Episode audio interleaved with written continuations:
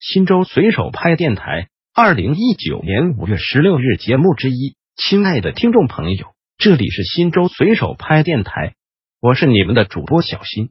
下面就由我给大家播报新州随手拍节目，您也可以关注新州随手拍微信公众号 p p 零三四零零零，或者进入新州随手拍官网 w w w 点零三四零零零点 g o v 点 c n 反映问题，互动交流，有拍有反应。我是新抚区后勤村人，每年三月至十月，我们这一片区就喝不上水，水泵有时也抽不出水来。我们何时能喝上水？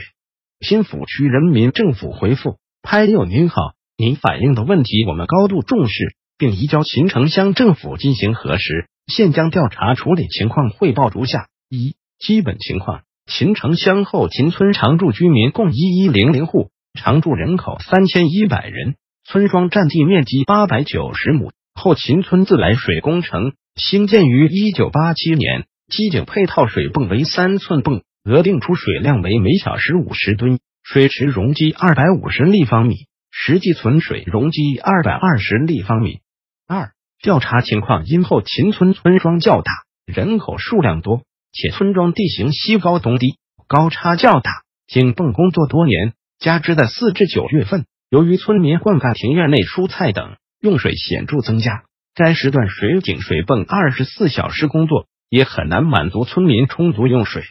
村民反映喝不上水的问题。为后勤村一片区柳沟部分饮水困难户，该片区涉及五十余户。后勤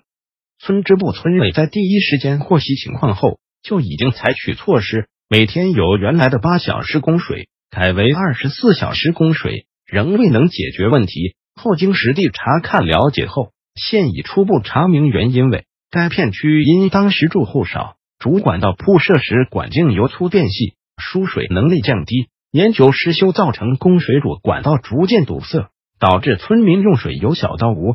三、处理情况，在秦城乡水利站长和支村两委干部实地查明情况后，决定立即采取开挖管道措施，找到堵塞源头进行修复疏通，并准备更换原来的小管径管道，彻底解决村民喝不上水的问题。感谢大家对我们工作的关注与支持。新州随手拍电台，本条节目已播送完毕，感谢您的收听，再见。